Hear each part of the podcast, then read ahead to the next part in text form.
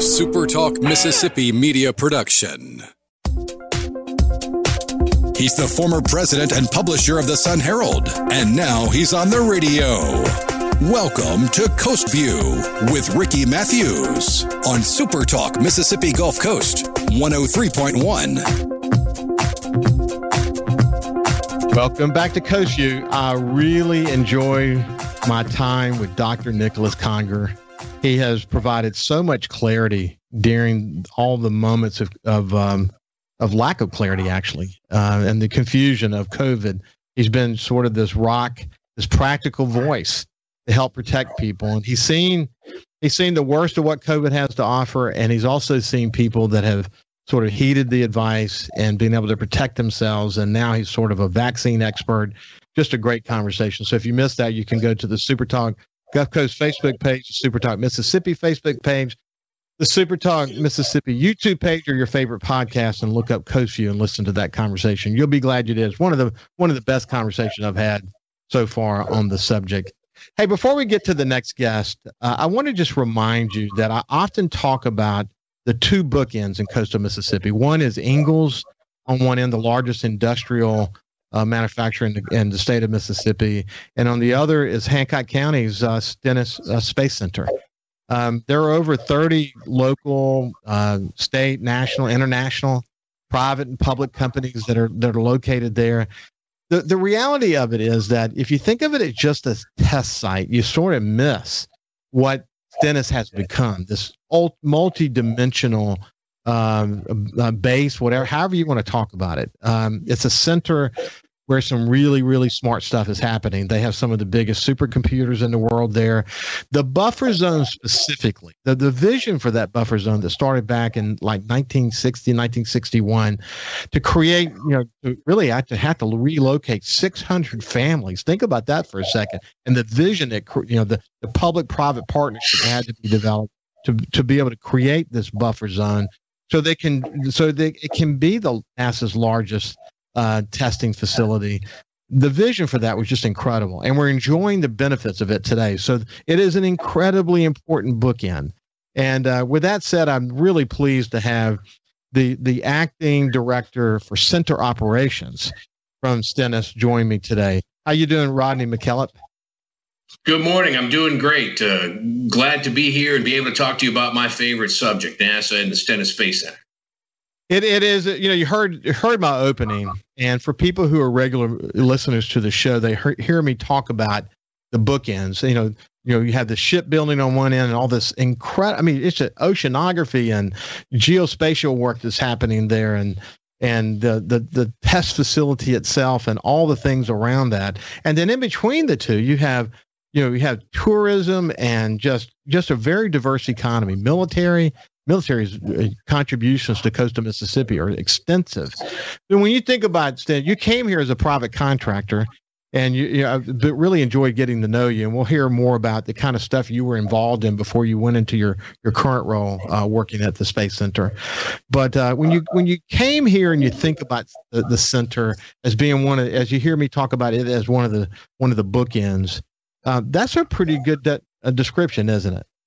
Oh, I think so. And uh, I, I, think despite, uh, you know, our best efforts over the years, Stennis Space Center remains somewhat of, uh, of, of a best kept secret for the state of Mississippi. And just to give you a little perspective, there are 5,000 people that work at Stennis Space Center, and only about 2,000 of those 5,000 are actually working on the NASA mission at Stennis Space Center. So there is a tremendous amount of work that goes on at Stennis Space Center that supports the uh, the nation, the national security mission, and tr- contributes tremendously to the economic vitality of the region. That really has nothing to do with with NASA and with testing rockets, and that's something that I think a lot of people miss. Just the tremendous scope of activities that are ongoing at uh, at Stennis. You know, you talked about the Navy and and uh, the, the Navy's uh, contingent of folks at Stennis is the largest uh, contingent out there, even a little bit bigger than the number of people that NASA has. And they do a lot of things with uh, super and weather forecasting, but also Navy SEAL training at Stennis Space Center, which some people may not realize. And we do interesting things like um, passport production with the government publishing office having an office out there and department of homeland security has a big uh, presence out there so there's a lot of things that are uh, circling around uh, the the need to have a facility at, within a secure federal facility uh, sort of located off the beaten path which you know stennis is remote by design because of its core mission but that remoteness has led to its ability to attract a lot of different uh, missions across the uh, the federal government as well as the commercial space sector. Ronnie, I want to talk about the geospatial and remote sensing R and D efforts that you're involved in. But before we do, um, while we're sort of on the subject of Stennis's mission, when you think about the partnerships, I mean, the, you know, there's you know, it's academic, there's commercial, there's government that those partnerships that there there's so many different ones of them and they they're really critical to the mission talk about why that's important well i mean when you look at the history of space uh, stennis space center especially after the apollo mission which was the reason that stennis was built to test all of those rockets and launch vehicles that carried the first astronauts to the moon in the 60s and 70s the, the continued vitality of stennis beyond the apollo mission is completely based upon partnerships. And uh, the namesake of Stennis had great uh, foresight in uh, in understanding that need and uh, being really instrumental in bringing the first wave of at that time federal government partnerships to Stennis. Uh, Space Center uh, with the Navy and the NOAA's National Data Buoy Center and the Coast Guard, and and since then it's grown even beyond. I have about forty uh, resident agencies beyond NASA that's on site at uh, at Stennis. That includes uh, a number of federal agencies, like we spoke about, but also state agencies, and from both Mississippi and Louisiana. And University of Southern Mississippi has a, a contingent out there. Mississippi State University, so there's academic presence out there as well that are performing research, but also uh, offering courses and training for uh, for our workforce. And then we have a number of commercial companies that are utilizing either our own test facilities or utilizing the buffer zone that you talked about to be able to protect their own test mission. A great example of that is Rolls Royce, which tests uh, jet airplane engines out there. And they needed to find a new location when uh, their home testing location uh, back in the UK uh, was having real developmental pressures and and uh, from from neighboring communities and needed to find a place where they could test uh, uh un, uh, unin, uninhibited and without interruption. Stennis Space Center provided a great location for that because of the buffer zone. And then you also have space companies like Lockheed Martin and Aerojet Rocketdyne that are out there because they have linkages into the NASA mission as well. Pretty pretty amazing. You came there as a contractor in 1994, and you were working on projects in the NASA Commercial Remote Sensing Program. And then in 1998, you transferred over to NASA. But talk about for a second why the work around remote sensing is so important.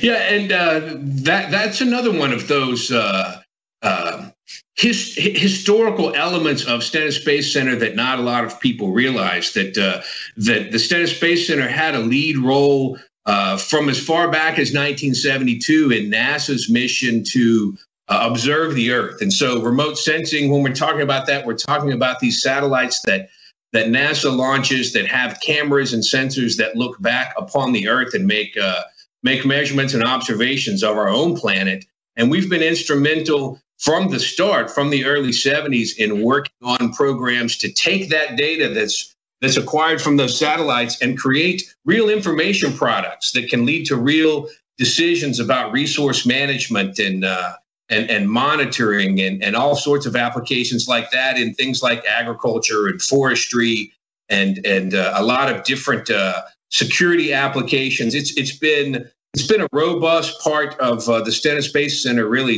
nearly since its inception. And I was fortunate enough to come on to Stennis at a time when they were growing that presence in the mid 90s and, uh, and worked in that program for about a decade and a half before I transitioned to more of a strategic planning and business development role, which led me down the path to the current role in running center operations.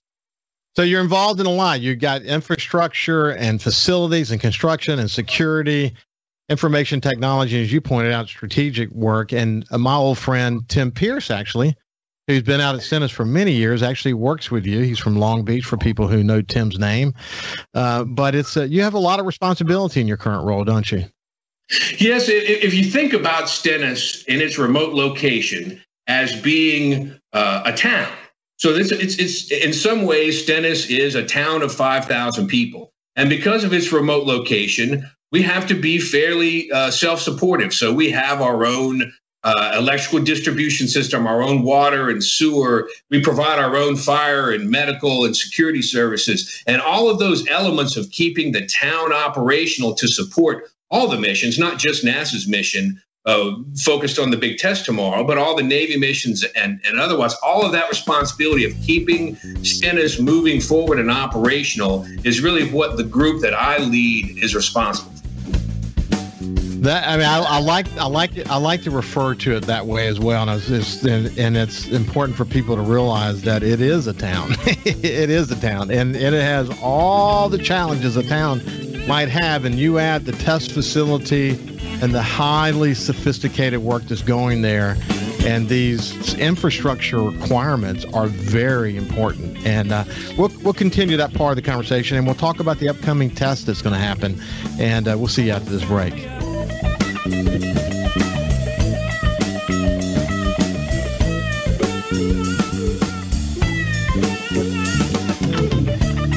Also listen live to Super Talk Mississippi Gulf Coast 103.1 on your Amazon Alexa devices. Once you've enabled the skill, just say, Alexa, open Super Talk Mississippi Gulf Coast. Talking to the people that help make the coast such a unique place to live. This is Coast View with Ricky Matthews on Super Talk Mississippi Gulf Coast 103.1. Welcome back to Coast View. We have Rodney McKellar. He's the acting director of center operations at Stennis Space Center, and uh, they have a test coming up tomorrow. It's, and so far, everything's on schedule. We'll talk more specifically about that in just a second. But you're so right, man. It's a, it's a city. There's so much happening there, and um, and there's no rest for the weary when you have all this infrastructure that has to fit together to fit all these strategic needs. Uh, some may be competing with others because of their there's so much happening at any given time. So you have a you have a full day's work when you go to work, don't you? I do, and it's been a it's it's been a challenging year to uh, to step up to that uh, role with all the uh, pandemic concerns and limitations layered on top of uh, trying to manage the city. So I'm actually still working from uh, from home, which most of us have been since March that are not associated with the hands-on work at Stennis. That's really the folks that are out there today. But you know, it's it's been uh, it's been one of the uh, most challenging years to uh, to keep Stennis open and operational. But uh, our workforce was up to the challenge. They've done an incredible job of keeping everybody at Stennis uh, safe and healthy, and keeping more importantly the, that mission going in such a way that we don't cause uh, cause any impacts to the variety of missions there while maintaining uh, safe uh, safety and health protocols for everyone. So before we go to the test, one other thing uh, we talk about this on Coast View all the time, but but disasters, and we know this in coastal Mississippi because of Katrina and other disasters that we've we've uh, been impacted by, have a tendency to speed up trends that were that were initiated before the disaster. So, in the case of the, if you think of COVID as sort of this worldwide disaster, and you think about the trends that have been, there's so many trends. There's so many economic trends, technological trends, medical trends, so many trends. You are in a really good position to see how the world as we knew it pre pre COVID will never be the same again, will it? I mean, the the way that technology has been adopted and embraced and and we're just never going to see a change. We're never going to go back, are we? I don't think we'll ever go back to the same point that we were before the pandemic. And, and I think you're exactly right. This has been a forcing function uh, to look at uh, how we can be effective uh, in a workplace and what a workplace really means anymore. I know it's had uh, tremendous impacts with NASA on that, and our uh, information technology folks have done a great job bringing to bear for the agency, all these different virtual engagement and working tools that really have allowed us to uh, to seamlessly continue the mission pursuits of NASA without having to be in our office on site every day. And, and there's a team right now that's working that's called NASA Future of Work. that's really looking at all of those lessons that we've learned in the past year and how those are going to be applied to the NASA workforce of the future. But I think we can all agree that uh, that the work the future instead of Space Center is going to look different because of the lessons that we've learned in the past. I think that's true everywhere. At, uh, whether you're in retail or commercial real estate or whatever it might be, it's going to be a different world. Hey, so uh, tomorrow you have a two-hour test window.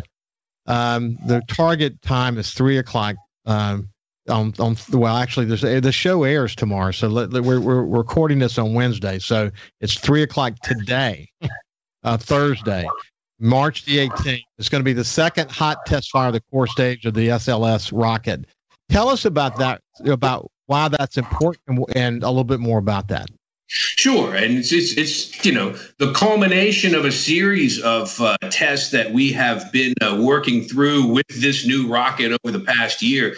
The the rocket that we're testing tomorrow has actually been at Stennis since uh, since uh, a, uh, a year ago. And so we've uh, we've been working through a bunch of tests in cooperation with with uh, with the manufacturer and with our NASA partners to get to this point where we're in the hot, just as the name sounds, this is a hot fire test. So we're firing this rocket off and hoping to be able to run it for the full duration that it's going to run for the mission.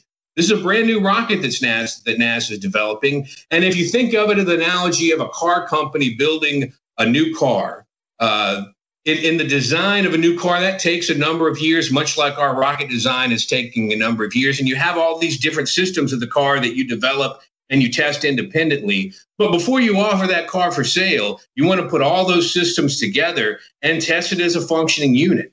And you take it out to the test track and you run it uh, as you would a normal vehicle to make sure that it's functioning the way it was designed. And all those systems that you've tested independently are working well together. And so, uh, one way to think of Stennis Space Center in this test is we're the test track for NASA. So, the only difference between this test tomorrow and an actual launch is we don't want the rocket to launch.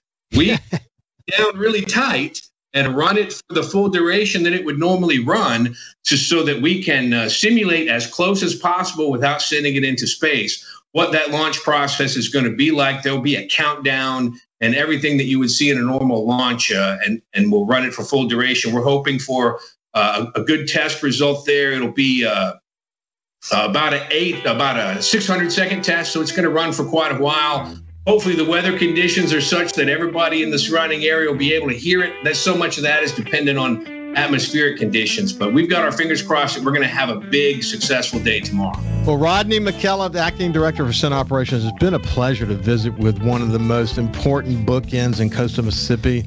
Uh, acting director of Center Operations for Stennis. What a, what a what a thrill it's been to have this opportunity to talk to you. And good luck to good. Well, again, we're recording this on Wednesday, so good luck this afternoon with that test. Uh, we know it's important, and once again, we get a great opportunity to remind ourselves why Stennis is so important to Americans' mission. So, thank you very much, buddy. No problem. And you can see the test on NASA TV. If you uh, pull your internet up to nasa.gov, you'll be able to watch it live and stick your head out the door of your home and see if you can hear the rumble from the distance. Sound, sounds good, buddy. Take care. Have a great day.